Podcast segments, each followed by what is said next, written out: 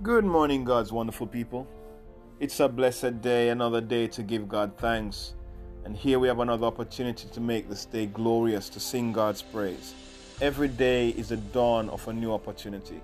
Every day is a beginning of a time that you can really begin anew, start afresh, do something great, do something better than you did yesterday.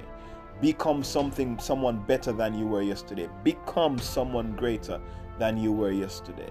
You have a new opportunity, a brand new opportunity to show forth God's praises in your life, to show forth God's gloriousness in your life, to show forth God as your mighty warrior.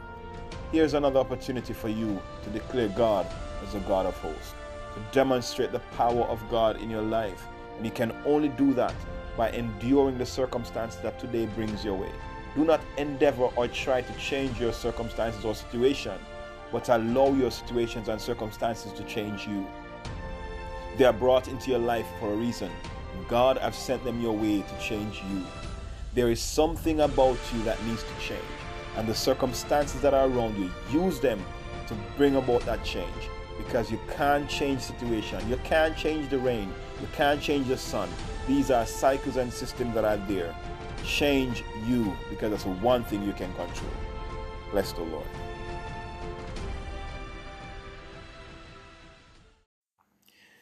We continue our study today on Ephesians chapter 6 from verse 10 to 20. And in this study, we are going to look at today on the concept of prayer. This concept of prayer was created using certain Hebrew letters. Yes, because in the Hebrew language, each letter has a meaning. And when those letters are brought together to form a word, that creates the concept. So the concept of prayer is created from a certain set of Hebrew letters. We want to analyze these Hebrew letters to understand the concept of prayer. We're not going to be able to analyze all the aspects of prayer from the Hebrew language here, but just to bring out a concept of prayer that we can actually focus on for today. In time to come, maybe we can take a greater look at prayer by analyzing further details this concept of prayer created by these Hebrew letters. But today we're going to look at it and see what aspect of prayer that we want to draw out. We're going to draw out one particular aspect of prayer out of this study because we are looking at it as a piece of the armor of God. Remembering that we are looking at the armor of God and we're looking at each individual armor pieces. And so today we look at this concept of prayer from the Hebrew language standpoint. Now, the Hebrew word for prayer is the Hebrew word hitpalel hitpalel. Now, hitpalel is a word that is composed or made up of four Hebrew letters. And these Hebrew letters are Yud, Tav, Pe, Lamed, and Lamed.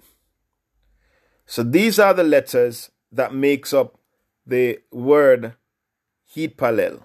The four letters Yud, Tav, Pe, and Lamed. So there's a double lamed at the end.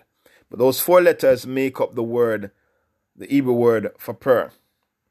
Now, what we're going to do, we're going to look at each of these Hebrew letters, understanding their meaning, and then put them together to understand what the, the concept of prayer means in the Hebrew. Now, I must caution you though that this concept that we're going to bring out is just one aspect of prayer. We're not going to go through all the different implications of this Hebrew word, but we're going to bring out one aspect of prayer because we can only focus on one based on our time. To bring out all the different concepts would take a whole lot of time and several, you know, podcasts to do that. And so, therefore, we're going to bring out this one idea of prayer, utilizing it and looking at it as a part of the armor piece that we are looking at. We're looking at the armor of God. And so, I want to bring out this aspect of prayer that aligns with the armor piece of the armor of God. The first letter of the word Yitpalel is the letter Yud. Now, the letter Yud, as we have seen before, is the hand. It literally means your hand, the open hand, or the, the, the hand as in from the wrist to the fingertips. Or it could also refer to the hand as in from the shoulder down to the tip of the fingers. It also could refer to your forearm as well. All right. Now this um this letter, this the, the, the what is called a pictogram, because again Hebrew the Hebrew alphabet is basically a pictogram language. It's a what what I call a picture language because it uses pictures, objects for its alphabet, and so the the symbol or the object or the pictogram for Yud is the hand. All right.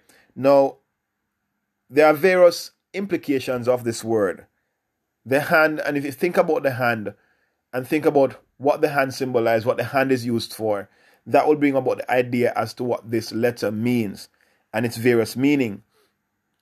So the hand as a part of the human body, right? And therefore, this concept of the arm, of the hand, brings out the idea of power because the hand is used as a symbol of power. You know, most time when you look at the various organizations around the world, when they want to put a symbol of power in their logo, it's always the hand, a clenched hand that is held up. And that is where the idea of the yod is looked at as a, as a clenched fist. All right? Because again, that's where the idea comes from the yod. The clenched fist that is held up, that is the, is the idea of the yod.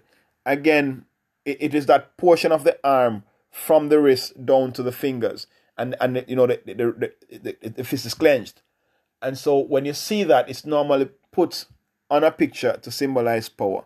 And this brings out the I am and this also brings to mind the idea of the yod in the sense that the yod is a letter that floats. It doesn't sit on the line nor does it touch the top of the, the, the line that is written in it is normal it normally floats in the space in between the two lines so it doesn't touch the bottom of the line, doesn't touch the top. It floats in the middle, right?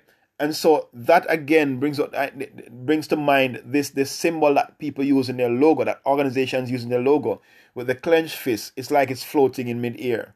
Again, idea of the yod. So the yod also speaks to possession. Again, because the hand is used to hold things. All right, so it, it symbolizes possession. All right, so that, that's all the yod comes to symbolize possession because the hand is used to hold on to things, to possess things. The hand is also used to control things. And so the, the yod also means to control or to be controlled by another. All right, so what it, it speaks to what is owned or controlled by another.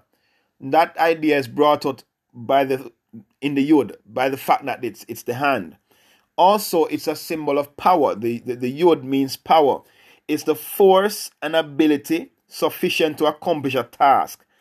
And, and by extension, you know, it means to manipulate one's environment.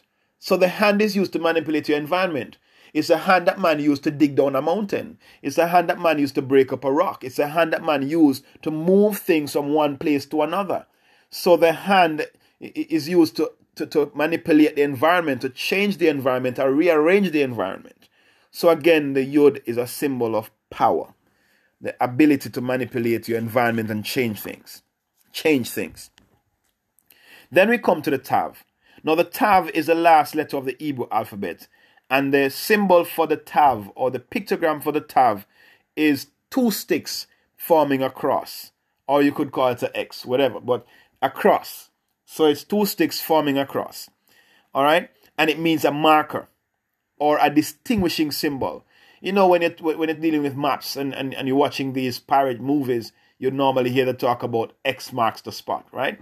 So this is a universal language, and the Tav is is what brings about this idea in the Hebrew alphabet. So the Tav is a distinguishing symbol or a distinguishing mark, a mark that distinguishes an individual from another. It's a mark that distinguishes a location from another from any other location. So also it is a signature. Again, it's a person's name written in his own handwriting. That's what a signature is. A person's name written in his own handwriting. It identifies this individual as separate from another individual. It's a person's signature. And therefore, it's also a stamp or a sign. It's a non-verbal signal to communicate a relationship to another.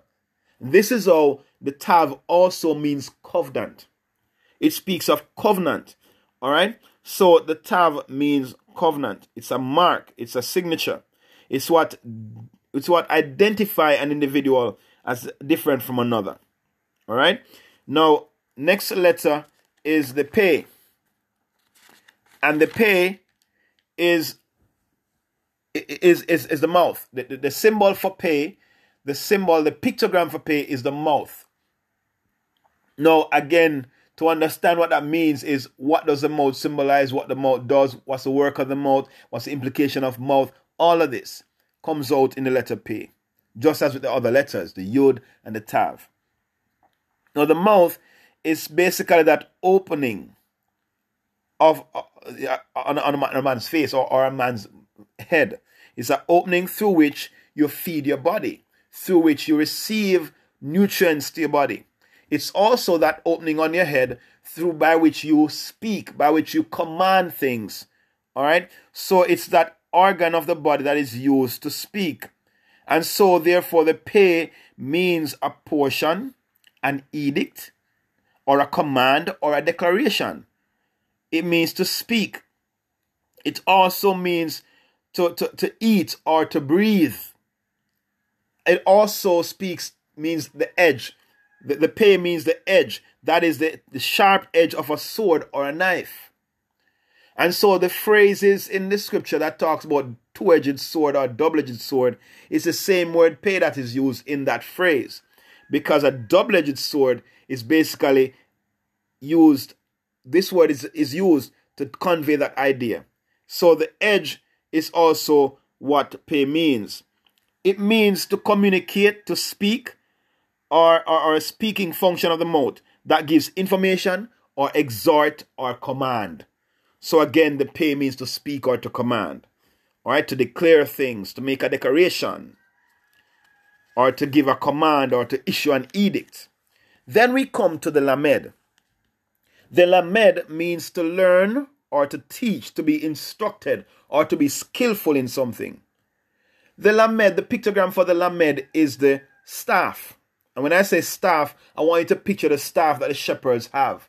That staff that the shepherds walk around with and that they lead the sheep with and that they guide the sheep with. That's what the lamed is, is a symbol of. That's a staff. The lamed is that staff.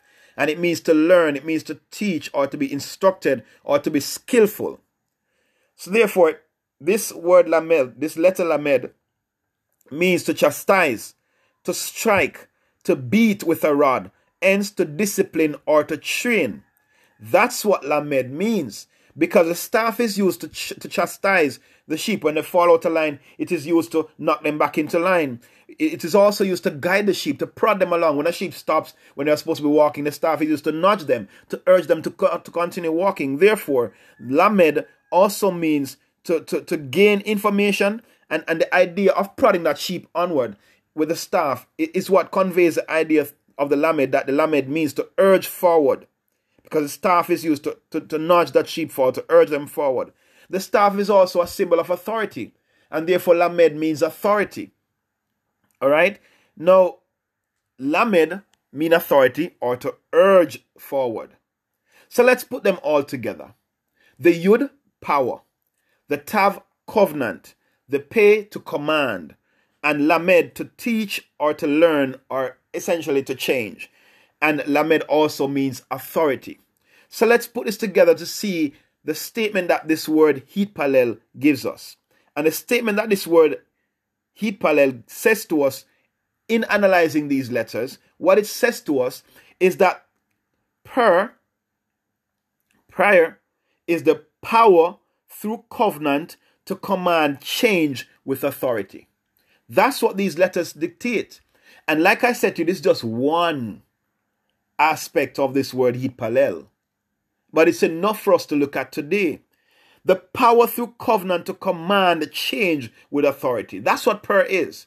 So when you look at prayer as a piece of the armor of God, we are declaring that prayer is the ability, the power through covenant to command change with authority. Let me tell you this, friend, that this is declaring to us that there's no way that you can have any possibility of really offering prayer without a relationship with God. Because the power through covenant, it is through covenant that you're going to be able to issue that command. You can't give a command if you don't have the relationship because the covenant is what gives you that ability to issue that command. If you have no relationship with the power, then you can't give the command. That's what prayer is. It is a power through covenant to command things. Therefore, if you don't have that relationship with God, then it means if you don't have that covenant with God, then it means you can't issue the command. Because prayer is born out of relationship, out of covenant with God. It was because of his covenant with God why Elijah could declare and speak the word of God and say, Fire come, and the fire came and consumed. It's because of covenant with God why Moses could speak to that rock and it bring forth water. It is because of the power that is issued through covenant why the prophets of old could command things and they happen because of covenant. It's not just the idea of speaking with God that is the power. No it's a relationship. It's a covenant that gives the ability to issue these command. We hear people talk about commanding your day. Yes go ahead. Command your day in prayer. But that command can only be done through covenant. That is why a covenant is, comes at the beginning of this word for prayer. Yud Tav, the power of covenant, the power through covenant, because you can only be issue, you can only wield that power through covenant. It is through covenant that you can wield that power of prayer. So there are individuals who go about and they are praying. And I'm not saying that God don't hear your prayer. But the ability to command things, the ability to change the environment, the ability to change things, that is vested in prayer. But that power that prayer possess can only be accessed through covenant with God. If you do not have a covenant with God, you'll never access this power. You'll never be able to issue this command.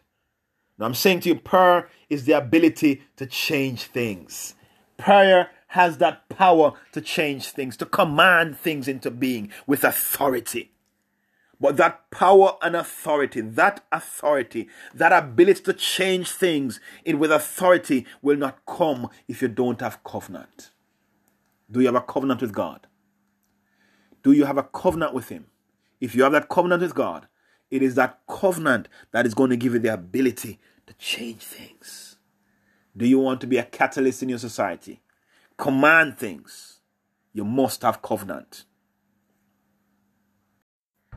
Do you want to change your society? Do you want to change your life? Do you want to make changes and effect changes in the areas around you and the areas that concern your life? You can only do this if you have a relationship with God, and that relationship is a covenantal relationship. When you have that covenantal relationship, gives you the ability to command change with authority. Then you can pray. Then you can really pray. Friends, prayer is born out of covenant. Prayer is born out of a relationship with God. If you don't have a relationship with God, then you are not really going to be able to effect change in your surrounding and society and the things that concerns you. We have heard this saying from a childhood prayer changes things.